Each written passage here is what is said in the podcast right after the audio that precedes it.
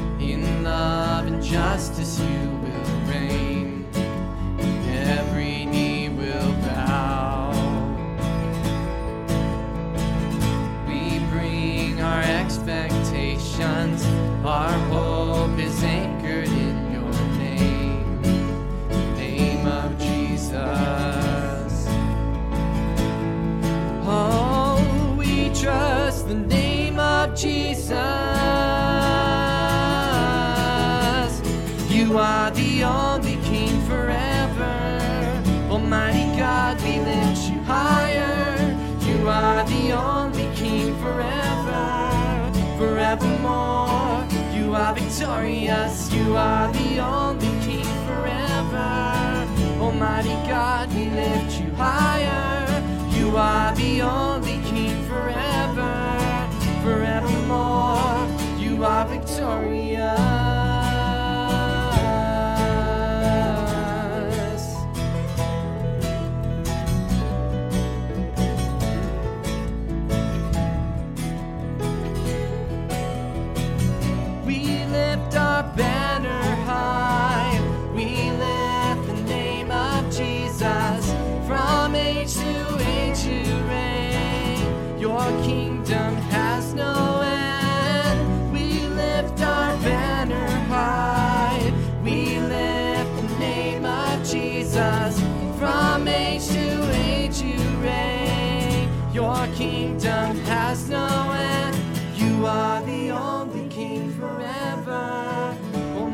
God, we lift you higher. You are the only King forever, forevermore.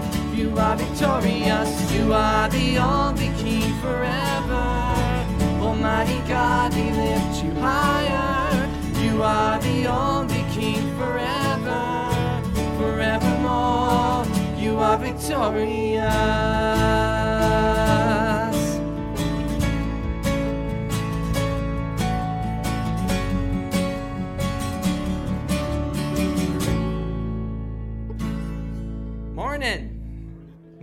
Y'all may be seated.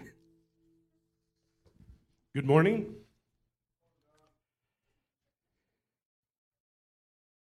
There is no movie night tonight. A little louder. Oh. Due to the COVID 19 and state regulations and so forth and so on, we're on goofy schedules right now. And so there'll be no movie night. And because of the cancellation of the movie night, there'll be no youth group because the youth group was joining us at the movie night. So some of you old guys like me can take out a pencil and paper. Here's your instructions or depend on your bride. You're to stay at home, gather friends and acquaintances, neighbors, whatever you feel good about, and watch a movie. together and eat things that you're not supposed to and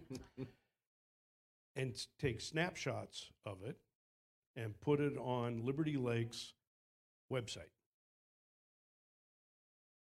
Ben, you look horrified. yeah, there you go. Well, I, you know, UHF is a good one. Shaolin Soccer's very good. I mean, they're they're really funny movies if you want to laugh. Get those snapshots shots, put them online so that everybody else can see your fellowshipping, and it's an opportunity to maybe uh, go next door and invite your neighbors and so forth. The true hope is in Jesus Christ, not the governor. Men's breakfast Saturday, August eighth at eight a.m. But if you think you're a cook or can cook, show up at 7:30 to assist. And then are you teaching, Helen? Okay. Be there. We're going to feed you. Nursery will be opening for ages 0 to 4 on a soft opening the 9th and the 23rd. So we're going to kind of give it a try, give it a go and see how it works. So um, it'll be an opportunity like for grandma to drop Sean off to have supervision during church. And then Kids Rock, same thing. We're shooting at September, but we're not positive. So just kind of tuck it in the back of your head. Uh, these these are these are tough times, and it's hard to schedule something. So just so you know, and check the website. Uh, you can uh, call Julie at the church if you're concerned about something or want to do something or forgot something or want to know w- how things are going down and if things have changed. Alrighty? Won't you join us for Man of Sorrows?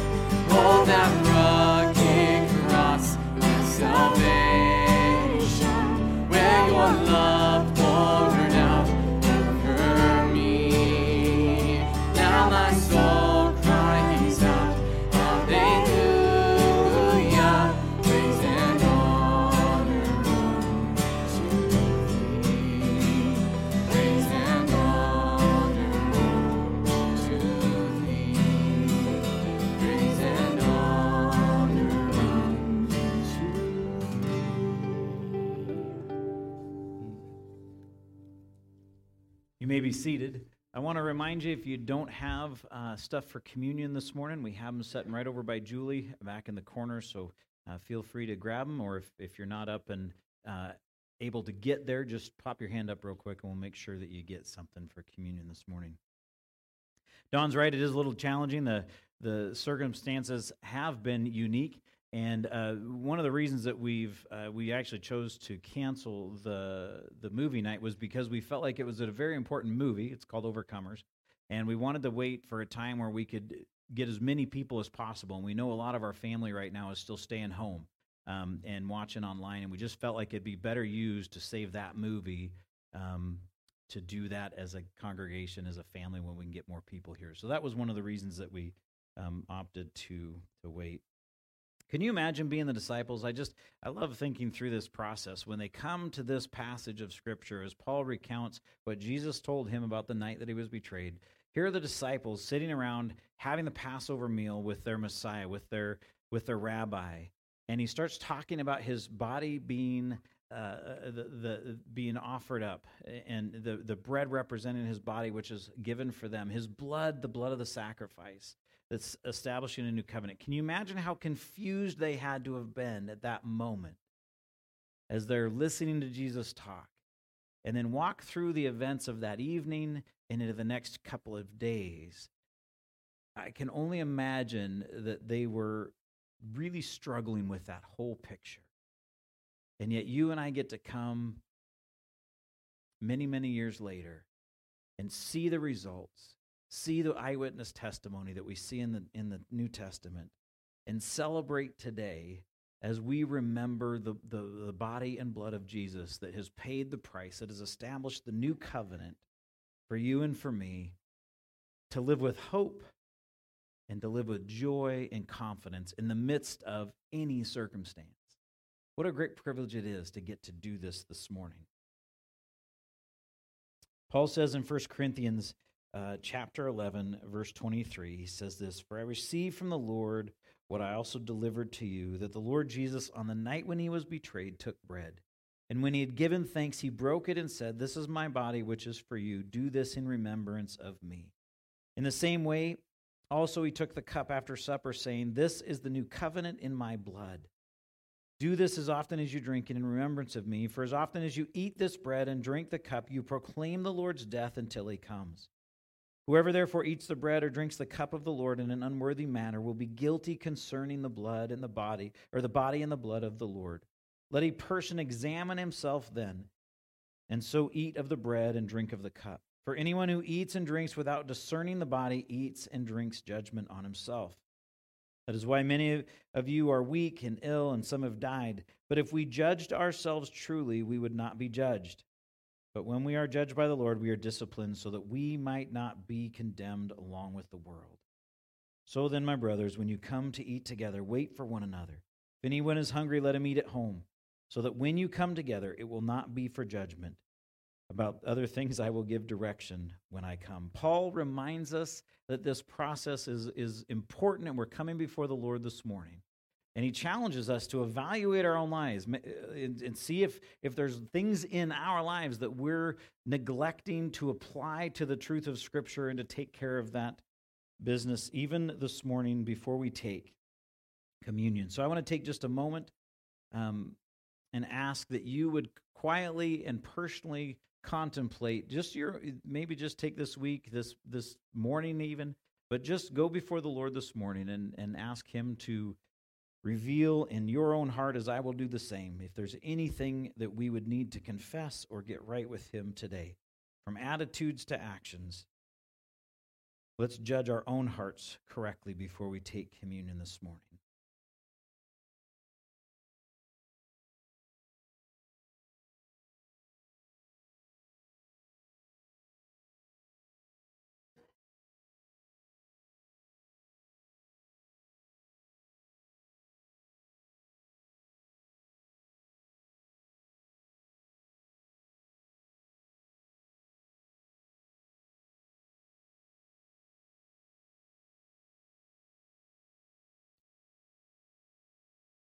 Heavenly Father, I am grateful that you know me well. You created me and, and uh, you know my weaknesses and my, my failures. You know when I'm not trusting you, when I'm angry about the, the things that are happening around me, especially when I get my eyes off of you. And so, Lord, I, I confess even this morning that I've been struggling this week to, to really keep my eyes on you not get distracted by the world or by my own physical um, issues in life. And uh, what a great reminder as we come to the table of your sacrifice, Lord Jesus, in dying on the cross for us, offering your body and your blood as the new covenant. That by the grace of God brings us as enemies and sinners to right relationship with you. So, Father, help us to see that, to celebrate it today, and to recognize the beauty of this gift that is in this time together. In your name, amen. I Heard some of you opening up. If give me a second here as I pop mine open, and we will take. The Lord Jesus, on the night when he was betrayed, he took bread, and when he had given thanks, he broke it and said, This is my body, which is for you. Do this in remembrance of me. Let's take it together.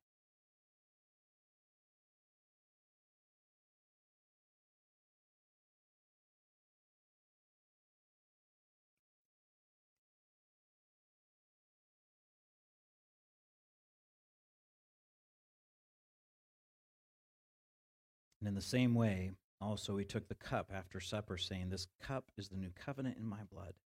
Do this as often as you drink it in remembrance of me. For as often as you eat this bread and drink this cup, you proclaim the Lord's death until he comes.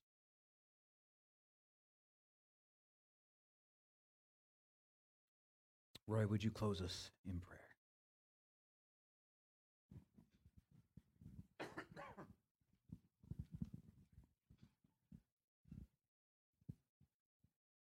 Father, in our minds, we understand that Communion is not a ritual, but we are guilty of having made it that too many times. Communion is a relationship. It's the proclamation of a re- relationship that you established. So, Father, I, I just claim that for everyone here right now and everyone who's listening online. We claim a relationship with you, Jesus Christ. And we claim the strength and the power and the freedom that comes from that relationship with you. And so, Father, I just pray for all of us, again, all here, all who are listening. Lord, that we would live in that power, that we would live in the promises that come with it. We would know hope. Lord, we would know the inheritance to which we've been uh, called and given and we would live it with truth, with honor, and in thanksgiving to you. So bless us, Lord, please, in that way. Let us stand and walk in you. You are the only way. You are the answer. So, Father, I pray that mightily here, that you would bless this congregation in that way through this remembrance of you in communion. Thank you, Lord. We pray in Christ's name.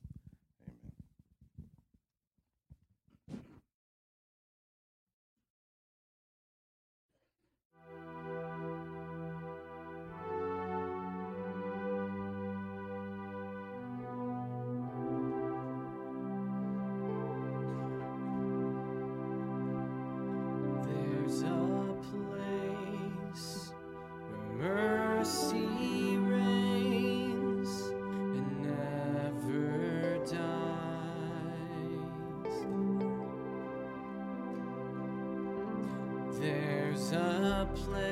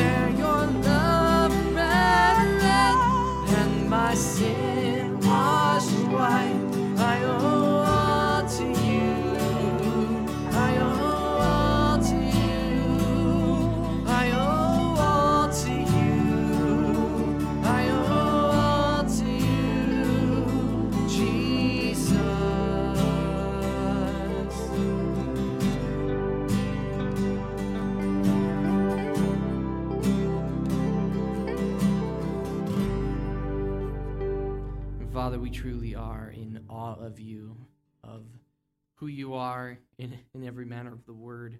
Um, you've been uh, revealing to me through uh, a personal study book of mine of your name, uh, how you revealed it, and more than just your name, uh, you revealed your character uh, to Moses in Exodus, where you said that you are gracious and compassionate and slow to anger, and um, you're not willing to look over any sin. And Father, I thank you for sending your Son and that uh, he poured out his blood for us and thought of us. And I just pray that we would, um, uh, our ears within our spirit and our hearts would just be open to what your word has to say uh, through, through Shane today, and um, that uh, we would not listen to his words, but that we would listen to you through your holy word and by the guiding of your Holy Spirit. We thank you in Jesus' name. Amen.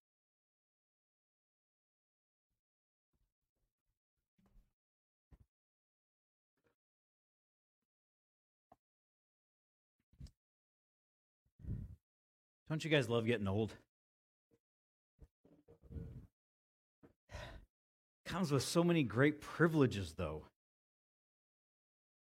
But that and pain, right?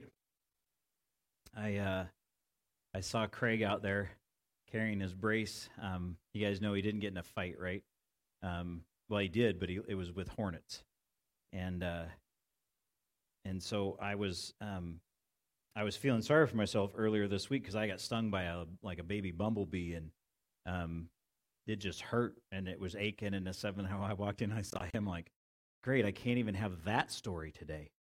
So now I'm kidding.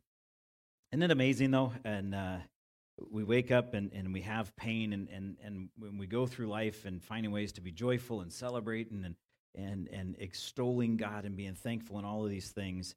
Um, and it's, it's just, it's a real privilege and a pleasure um, to share this time and do this with you as a body and, and with you as a family. So um, thanks for being here. And I know uh, we've, I've been interacting with people who are online watching us and, and they're just they're not ready to come back yet uh, for health reasons and, and family concerns and so um, I, it was just a good reminder to me because i tend to forget when i see your face i'm like ah we're all back together but we're not and and uh, so it just it's it's a privilege to do this and to be here any of you guys ever had that argument or that discussion with somebody where they lobbed out the thing don't you know who i am Anybody had one of those where you were talking to somebody really important that you like somehow you missed it, and they had to defend themselves and express their concern about your lack of knowledge of their importance? So a few of you have. Okay. Um, to the best of my knowledge, I haven't ever said that. If somebody has heard me say that, please feel free to let me know because I will apologize.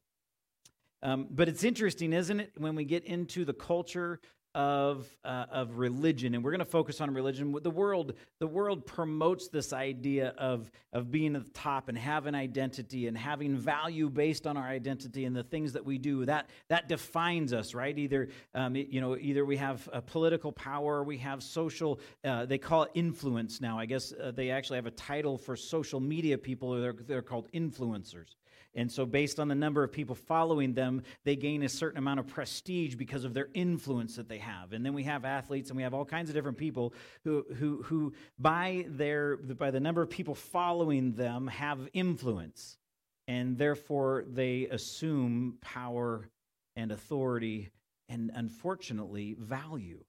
It, it, it implies value or it creates value for them. And unfortunately, the, the church is not far from that. The, the re- religion is not far from that, right? Uh, we watch this happen over and over and over again. We're going to see it today in the text. Um, but I think we see it happen even in, our, in, in the modern church.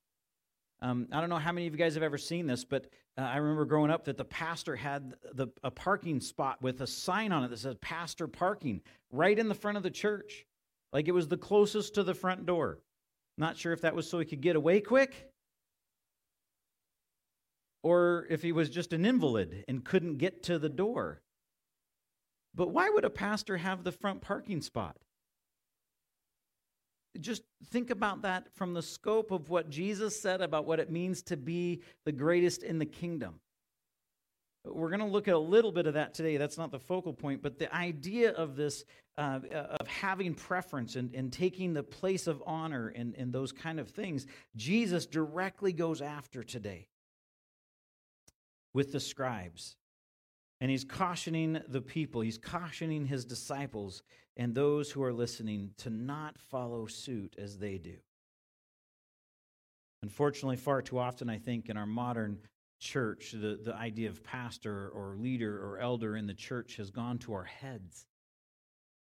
And people do things with that authority or with that perceived authority at times uh, in, in, with wrong motives and wrong intentions, and it's unfortunate. I really don't know how we get off on that. Servant of all has I have a hard time seeing be the most important in the church. Just to me, those don't go together. So you guys can correct me if I'm wrong. Please come and tell me how important I am later. But I don't see how those correlate in the text. I just don't see it. And I don't know how, as a culture, we've gotten to the point where pa- some pastors are superstars. And it makes no sense to me at all. Well, I guess it does from a pride standpoint. But from a biblical truth standpoint, it just seems to be completely off base. Jump in the text with me this morning, Mark chapter 12, verses 38 through 40. We're, we're getting to the end of the teaching time of Jesus. We, pretty soon he's going to start, he's going to turn to the end times. Exciting things are coming, you guys. It's going to be all kinds of fun to study through. But this is one of the times where um, a, a, couple of weeks ago, Alan was teaching on uh, the greatest commandments. And it said that the, remember that said that the leaders, they stopped asking him questions because Jesus' responses were so profound. They kept, he just kept shutting them down. And they're like, okay, we're done. We're, we're not going to stick our necks out anymore. So Jesus begins to then just go and start directly teaching, directed, I mean, at them, uh, at their example, teaching them the truth of the Word of God. And this is one of those times. And we see that starting in Mark chapter 12, uh, in verse 38. And in his teaching, he said, Beware of the scribes who like to walk around in long robes and like greetings in the marketplaces and have the best seats in the synagogues and the places of honor at feasts, who devour widows' houses and for a pretense make long prayers. They will receive the greater condemnation. Yeah. Do I really need to say anything about that? I mean, it's kind of self explanatory, right? All right, well, let's pray and we're done seriously, I mean, look at what the word says. What is what's not clear about what's happening here? Uh, Jesus is warning the church, warning his the followers, not the church. It, it, will become the church. It's it's the church for us. But he's warning his disciples to beware of their example, and he points out their physical behavior. What are they doing? They like long robes. I guess that was a thing back then. It meant something of uh, of importance for them to have long robes. They liked greetings in the marketplaces. Do you guys walk around when you see people and you're like, do you greet them based on their importance in the in their culture with titles? Like No, yeah, no. Anybody? You know, I used to not uh I actually don't like Pastor Shane. Um, and I know some of you do that out of respect, and I, I'm, I'm okay with that. But you know why I don't like Pastor Shane? Um, it's because a lot of people have a wrong view of pastor. A lot, a lot of people see pastors as being elevated in the church, as being authorities, or being, being raised up as having more importance. Or somehow, some people even think that somehow I'm closer to God than you are, which is hilarious. Have you ever heard me preach? Listen, I'm as messed up as anybody else. I have as many problems as all the rest. There's nothing about my life that's closer to Jesus. I happen to have the privilege of being set aside to study and to challenge and encourage us to pursue the Word of God. That's the whole point, is that hopefully when we leave today, you're going to go, oh my goodness, I need to go read that more. My, my hope is that you don't walk away from this saying, whew, good, I'm glad I'm done for the week. I got my teaching for the week. That's not the point ever of a Sunday morning. But here the, here the scribes, they're walking around looking for the public greetings. They're, they're, they're wandering in their lives looking for the praise of men, for the appreciation of men. They want titles and prestige. because of who they are.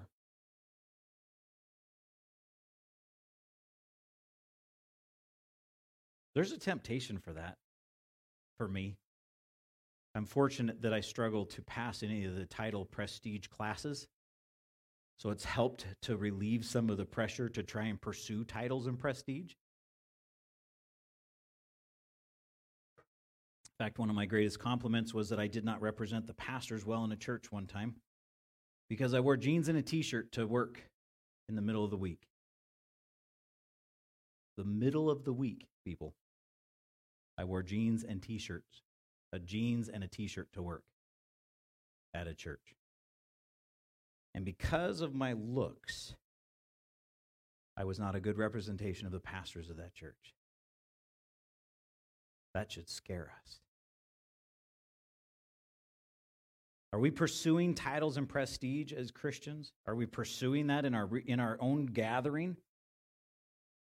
You know, one of the great privileges that I have in this church is working with three elders who have no desire to have the title. They're men that, that would gladly give it up if God said, I want somebody else there. And it's a great joy to serve and to pray with men who have that realization in their hearts and in their minds. We're going to look at this idea. It's funny that he says the best seats in the synagogue and the places of honor. Jesus really addresses this, and we're going to look at this in Luke here in just a moment. But I think it's interesting that on top of wanting the titles and the prestige, and they want the praise of men, and they want to be noticed by men, they also are de- despising the word of God and living lives of pretense. Did you see that in verse 40? It says, Who devour widows' houses, and for a pretense make long prayers. So they're not taking care of widows the way that they're called to in the Bible. They're not doing what God's called them to do in loving those who are in need and caring for the widows. They're, they're not doing that at all. In fact, they're consuming their possessions and taking them. And then, for a pretense, they pray long, elaborate prayers. I remember a time in my life as a young believer that I would listen to people pray, and it was in youth group, and it was intimidating to try and pray because I had short prayers like, God, thanks for the food today. Or, Lord, I need help in this area in my life. And I had other people who prayed long and elaborate prayers, and I thought to myself, man, I'll never be like that. How, how can they be? How can they pray that way? The most devastating moment was one of the interactions when, when you actually ran into somebody that wasn't at the church and you realized that it was just a facade in that particular moment. Now, the beauty of the American church and the beauty of what God gave me in my upbringing was I got to see godly men who prayed from a relationship, and it's drawn me to pray at times um, in a more intimate way. And it's been a great thing. But if the reason or how we pray is so that other people will watch us and hear us and be impressed, what a dangerous thing. Look in Luke chapter 11, starting in verse 37. Jesus sees this with the Pharisees and he begins to address some of the Pharisees' issues. We're actually, you can, if you have a way of marking that, we're going to come back to Luke here shortly. We'll be in, in uh, chapter 14, actually, two different spots. Luke has a lot to say about Jesus' uh, interaction with the Pharisees, and, and we're going to look at those. But Luke chapter 11, verse 37 says this while Jesus was speaking, a Pharisee asked him to dine with him. So he went in and reclined at uh, and reclined at, at the table. The Pharisees were astonished to see that he did not first wash before dinner. And the Lord said to him, Now you Pharisees cleanse the outside, cleanse the outside of the cup and of the dish, but inside you are full of greed and wickedness. You fools, did not he who made the outside make the inside also? But give as alms those things that are within, and behold, everything for you is clean. Jesus is dealing directly with this, this pretense, this religiousness, this appearance of, of, of, righteousness that the Pharisees put on, and yet inside they, they didn't belong to the Lord. Their hearts did not belong to the Lord. And Jesus is pointing this out. Give to God what, what's on the inside. Let that be your act of worship. Let that be how you praise and honor and serve the Lord, not just with your physical deeds, but also with a heart that follows. Jesus is warning his people to beware of the scribes, the ones who want titles and prestige, those who despise the word of God and live a life of pretense. You guys, can that be us?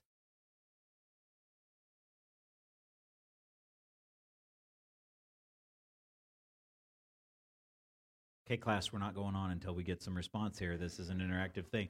Can that be us? It absolutely can. We should be careful. We should be aware of this. This is a reality that can infect the church it, because it's the heart of man that wants to be elevated, that wants to be exalted, that wants prestige and honor, wants all of these things. And we know when we read the scripture that we want to follow the Lord too, and we're conflicted by the conflict that happens in our own hearts.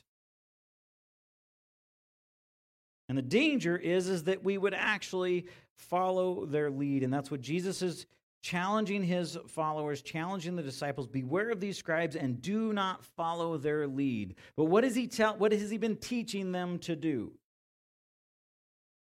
We're going to look at a couple of those things. The first thing that we'll see is in Philippians. Paul does a great job of this, of teaching us what it looks like to not follow the lead of, of, of fleshly, self righteous people who are living for titles and prestige or living a life of pretense, this religiousness, but rather to live like Christ did and to follow his example.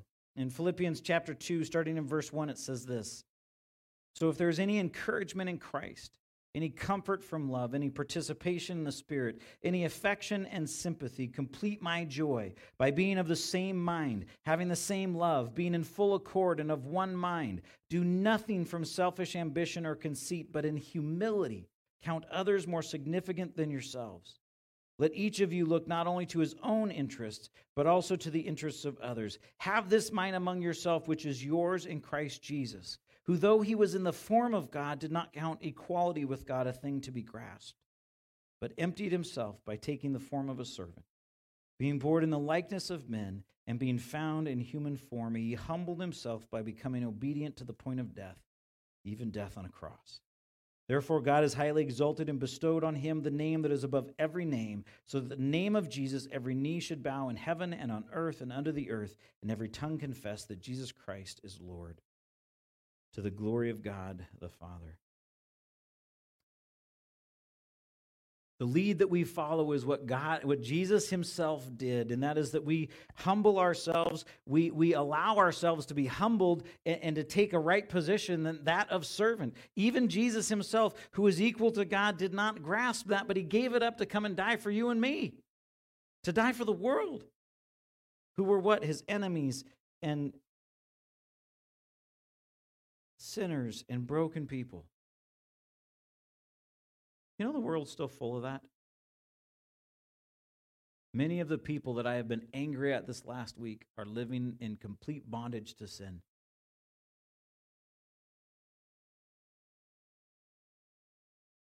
Yes, I've been a little convicted about my attitude. Because am I living like Jesus? Am I living in complete humility, putting others' needs ahead of my own? Look at what Jesus says in Luke chapter 14, verse 7. He's again at a wedding feast and he's interacting with, um, with those who invited him uh, to, this get, to this dinner. And he says this in Luke chapter 14, starting in verse 7. Now he told a parable to those who were invited when he noticed how they chose the, place of, the places of honor, saying to them, when you are invited by someone to a wedding feast, do not sit down in a place of honor, lest someone more distinguished than you be invited by him.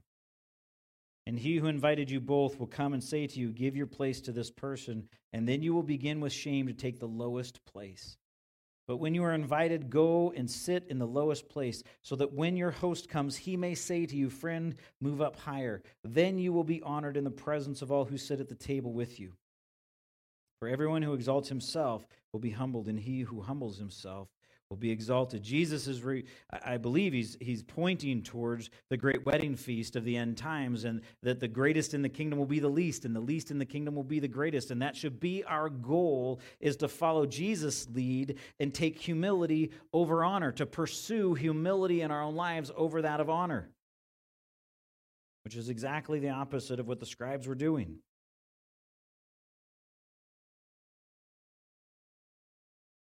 Isn't the challenge in this? How, how do we not follow the lead of religious leaders who are pursuing the wrong stuff? First of all, we've got to know what the right stuff is, right? Right? We got to know what that is. So it's going to be very important. If we're not going to follow religious leaders who are not leading us, who are not leading well, who are not following well, we need to know what following well looks like. We need to be in the Word of God. It's important to know that reality because in my own flesh, I love the idea of being important. Do you guys know that in my, in, in my dreams, in, in most of my dreams, I'm the hero? I know that shocks all of you, um, but it's what it is. As it, somebody's having a bad day, and I'm showing up to rescue them. Now, it's probably why I loved being an EMT because it was one of the things that I got to do that was that was exhilarating and amazing was to show when, when people were having their worst day and be part of the solution. And I loved it. And it was something that I, I, I really enjoyed. And, and that sounds horrible. I just I want to qualify this. I didn't enjoy that they were having a bad day. We actually wrestled with that as EMTs, going like a good day for us was a terrible for a lot of people. But it, the, people are going to have terrible days. We wanted to be the people that were there helping them. And so that, that was the heart that drove that. It wasn't that we wanted people to have a bad day. But how do we know when leaders are off? It's when we know when they're off by being in the Word. But I think one of the most important things that we need to do as believers, and I hope you can see this in the text this morning, is that we need to follow Jesus, not man. We need to be following Jesus, not men. Please do not rely on me for advice in your life. I don't mind giving you my opinion. I'll give you my opinion. I, that's not a problem. I'll be glad to give you my opinion. I love giving my opinion. You know why? Because I'm fond of my opinion. It influences a lot of my life. But what does that have to do with what God's doing in your life? You've seen some of my decisions. I share them with you from time to time on Sunday. They're not all good. Don't follow men. Follow Christ. Be in the Word. Follow what He's directing us to do. Yes, we can do that together. The beauty of the church is that we walk together in this. We sharpen one another. We challenge one another. We help carry one another. But don't follow men. Rather, choose to be served and not served. That's one of the things that the, the, the, the, the scribes and the Pharisees, the religious leaders of that day, they were po- positioning themselves above other people and, and taking the position of, of, of elevated or exalted authority and, and financial gain. They were doing all of that for the physical stuff. But what does Jesus say about this? I, I love this in Matthew. You, you have to see this in Matthew chapter 20. And I know we've read this before, but it's just so important that we get our heads around this when we start thinking about what it means to be Christ followers in today, especially now. Never before ever have I heard so many people clamoring for uh, direction and so many people willing to jump out and give direction. The church itself is suffering, I, I think, an incredibly, uh, an incredibly dangerous disease right now. Everybody's running around looking for something, looking for somebody to be a leader, somebody to do something, to, to set a path, to set a direction. And yet we have that direction, but we're, we just don't seem, as a church, as a whole church, we don't seem to be interested in going out and figuring it out for ourselves. We want to follow others. And I just, I really want to challenge us today not to follow men. But look at what Jesus says. Look at what Jesus says in Matthew chapter 20. And this is about this idea of, of taking, taking the leadership and, and, and directing other people in their lives. But um, Matthew chapter 20, starting in verse 20.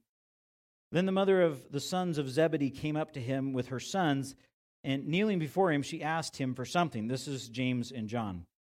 And he said to her, What do you want? She said to him, Say to these two sons of mine, uh, say that these two sons of mine are to sit uh, one at your right hand and one at your left hand in your kingdom. Jesus answered, You do not know what you are asking. Are you able to drink the cup that I am to drink? They said to him, We are able.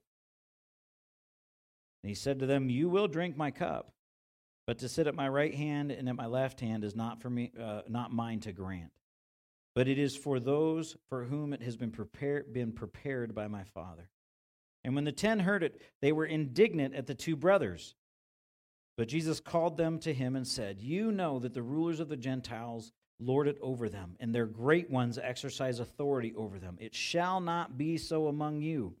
But whoever would be great among you must be your servant, and whoever would be first among you must be your slave, even as the Son of Man came not to serve, but uh, to be served, but to serve, and to give his life as a ransom for many. Even the disciples themselves are struggling with the posturing of position and title and, and, and prominence within the kingdom, right? We see that wrestling to the point where mama's showing up and helping them ask.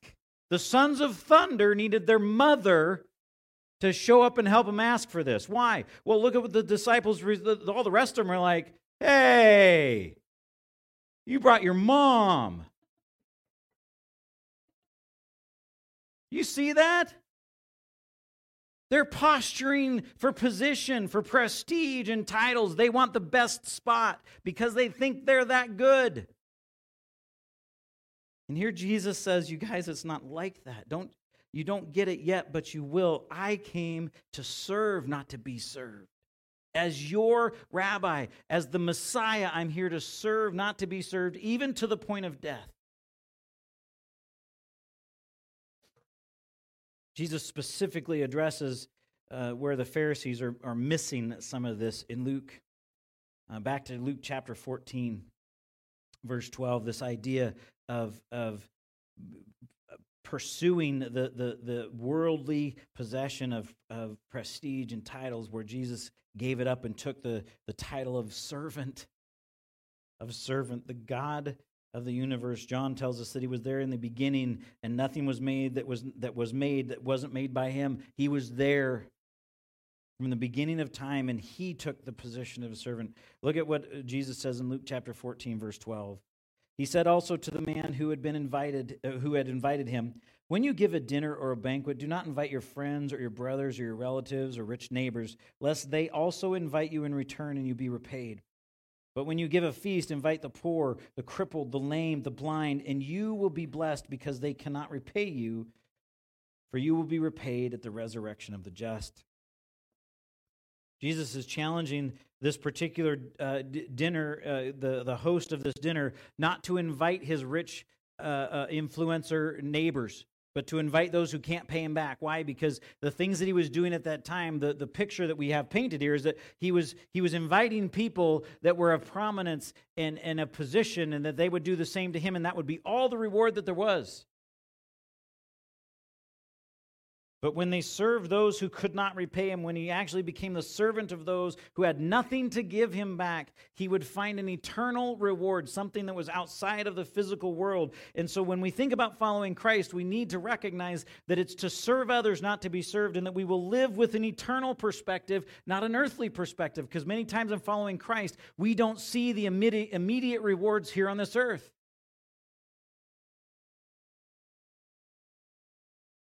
Fact, how is it that he says that they'll drink the same cup that he'll drink?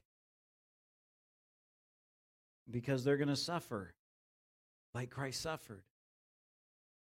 Because following him is costly. Isn't it funny that following man is so much easier? Isn't that crazy? Even when it's false religion even when they when they teach stuff that's directly in opposition to scripture for whatever reason that it, we just tend to, to to be like i guess bugs to a light jesus says that they will have greater condemnation and, and why is there greater condemnation? I believe that one of the key reasons is that they have the word and they're rejecting it. We've read passages before that talk about the fact that, that will, there will be um, judgment based on what we know and will be held to account for what we know and, and all those things are true. That's why occasionally i joke about hey if you really don't want to hear this you probably shouldn't listen. Because if you hear it and then we're accountable for it we're accountable for it. Now what do we do? But here the scribes they have the word of god. Their job is to get it right that's their job. That's their spiritual and their, their career path is to be in the, the Torah to get it right.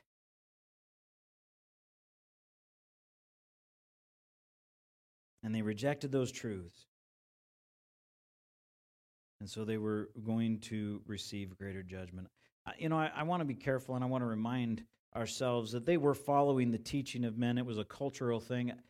I just I think sometimes we can look at these poor guys, these scribes, and we can be so judgmental of them. And and that's my heart is that we don't we don't look at them and look down on them for for for the sin, but we look at this and we we ex, we evaluate our own hearts so that we will look at look at this for ourselves and say, "Man, is this me? Is there anywhere in my life that I'm doing this particular thing?" And when it comes to following the teaching of men, I really want to challenge all of you and myself as well in this particular area. You've got to see this in the text. It's it's part of the hope and the, the, the promise of the new covenant of Jesus. But in Jeremiah chapter 31, um, I've been I've just been really it's funny how I don't know if you guys have this every now and then, but certain books just grab a hold of my heart at different times. And and right now, Jeremiah is the book that has just been been wringing my neck in a spiritual good way. It's just been really challenging me. And this particular passage is one of my favorites because of the prophetic nature of what it is, but also the hope that it gives for us today. Look at what this text says Jeremiah 31 31. Behold, the days are coming, declares the Lord, when I will make a new covenant with the house of Israel and the house of Judah. Not like the covenant that I made with their fathers on the day when I took them by the hand to bring them out of the land of Egypt my covenant that they broke, though I was their husband, declares the Lord. For this is the covenant I will make with the house of Israel after those days, declares the Lord. I will put my law within them, and I will write it on their hearts, and I will be their God, and they shall be my people. And no longer shall each one teach his neighbor and each his brother, saying, Know the Lord, for they shall all know me. The, from the least of them to the greatest, declares the Lord, for I will forgive their iniquity, and I will remember their sins no more.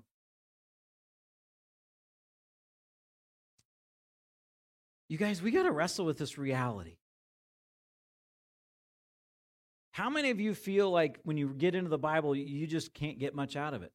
It ends up being a real, a real discouragement or a real drag, a real challenge to study and to learn and to grow on your own.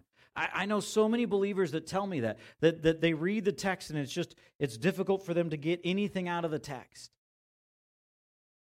You, I, I, I want to encourage you. I want to I want to challenge you to recognize that if you are a child of God, the new covenant that we see in Jeremiah is referenced for you and for me. That we don't need teachers in the sense uh, uh, that, that we have at this point, where everybody's waiting for somebody like me to get up here and tell you what the Bible says. You should not wait to hear from me what the Bible says, ever. You should come here going, Well, does that what it actually say? That's how you should show up on Sunday. In fact, you know what's really crazy? We go through books in sequence. So you know what we're coming up to next. You could actually go home and study this week and show up ready to judge and, and to, to, to parse out the word and be like, man, I'm not sure if he's on target with that one. It's, it, it really is important that you understand this reality of the prophecy of the new covenant. You don't need me to follow the Lord. You don't need to be in a Bible study to pursue Christ. It's good.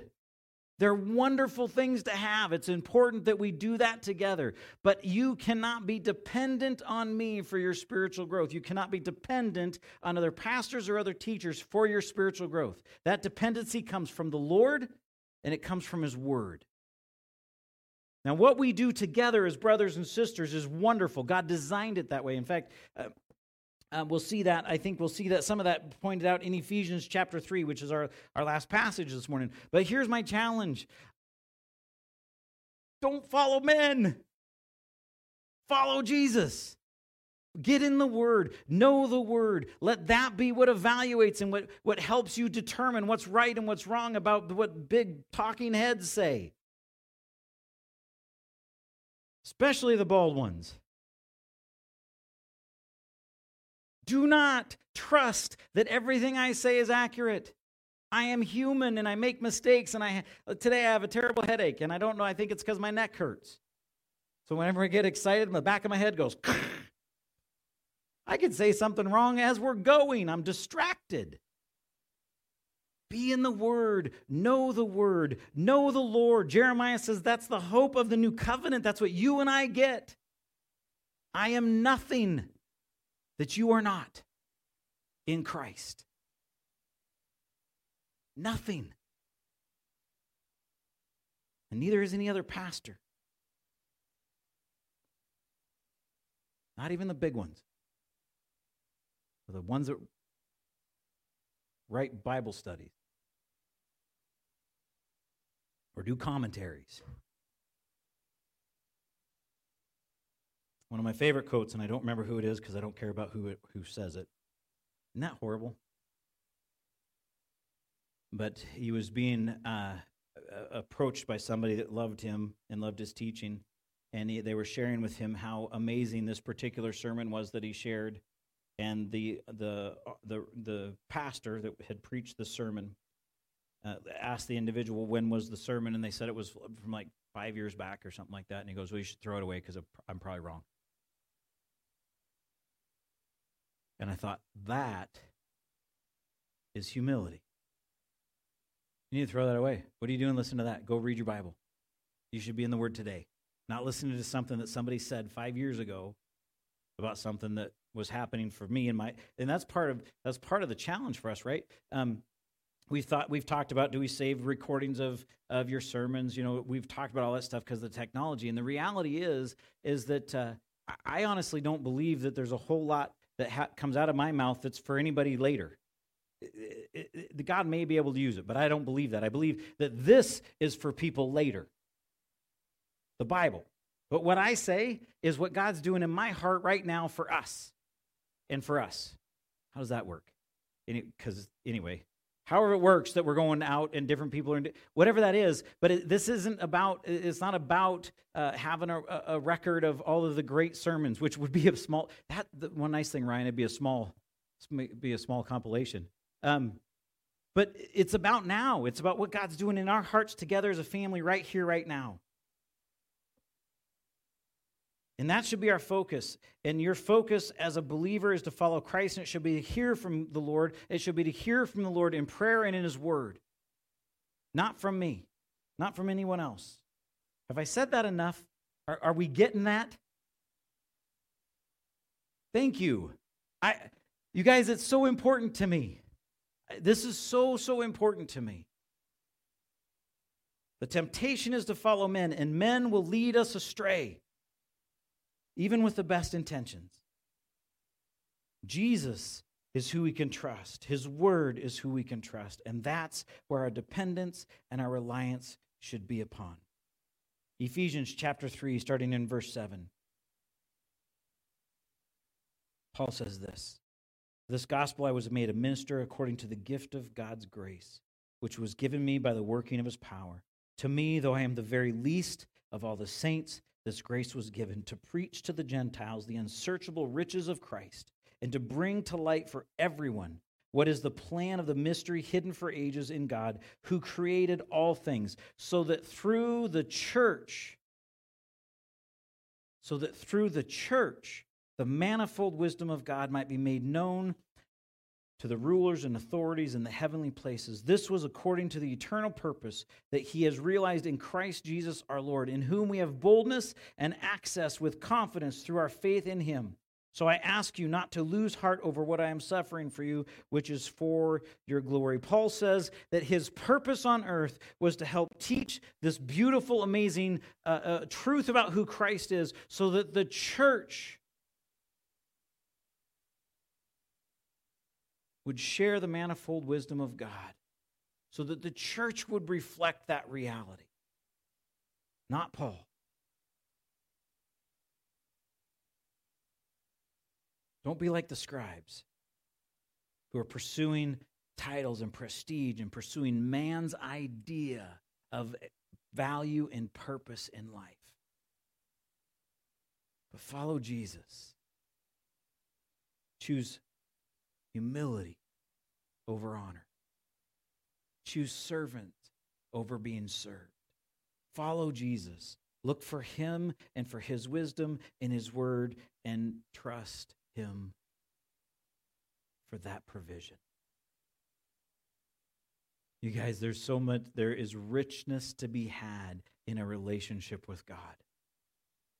It'll be dry bones if you're following men and pursuing religiousness. Pursue the Lord. Father, thank you again for your truth. Thank you for your word. Help us, Lord, to not be distracted by this culture. Help us to not be distracted by the lies of the enemy, by, by all of the chaos that's happening today as your disciples were distracted by all the chaos that was happening around them at that time. But Father, I pray that as you did for your disciples, for your followers, uh, through the power of the Spirit, you brought them to life in their faith and knowledge of you, and it changed their known world. And I pray, Lord, that you would do the same in our hearts today. That if we, by any chance, are following men or following religion, that God, you would overwhelm our hearts, you would convict our hearts, you would transform our minds and put our eyes on you and on your word, and that you would wake us up. And for those believers, Lord, who are struggling to hear from you in their time in the word, I pray, Lord, that you would meet with them this week, that you would touch their hearts, open their ears, open their eyes. Speak to them through your word powerfully, that they would know that you exist and that they would see the reality of a relationship with you in real time. Give us a passion and a fire to pursue you every day, not just when we need it or when we think we need it. In your name, amen. Won't you join us for our final song, So Will I?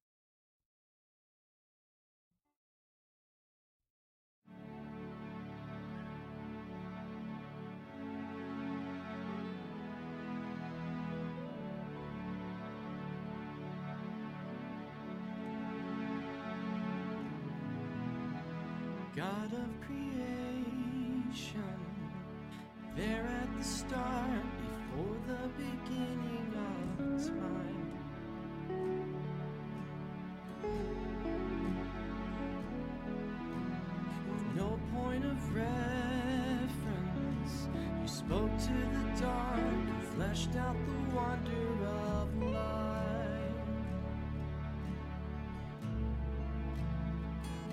And as you speak,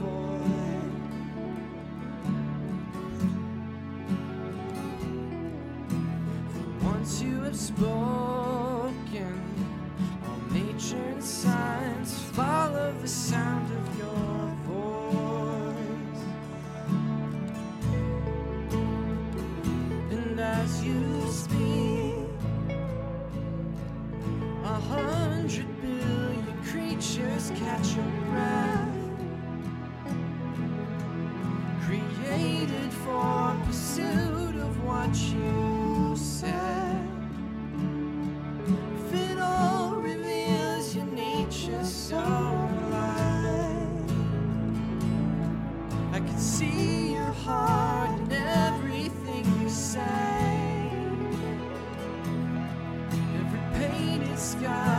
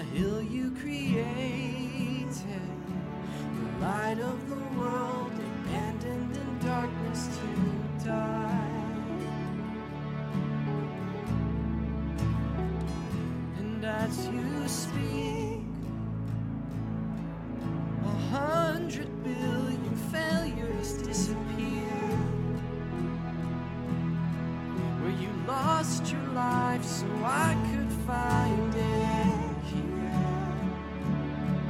If you left the grave behind you so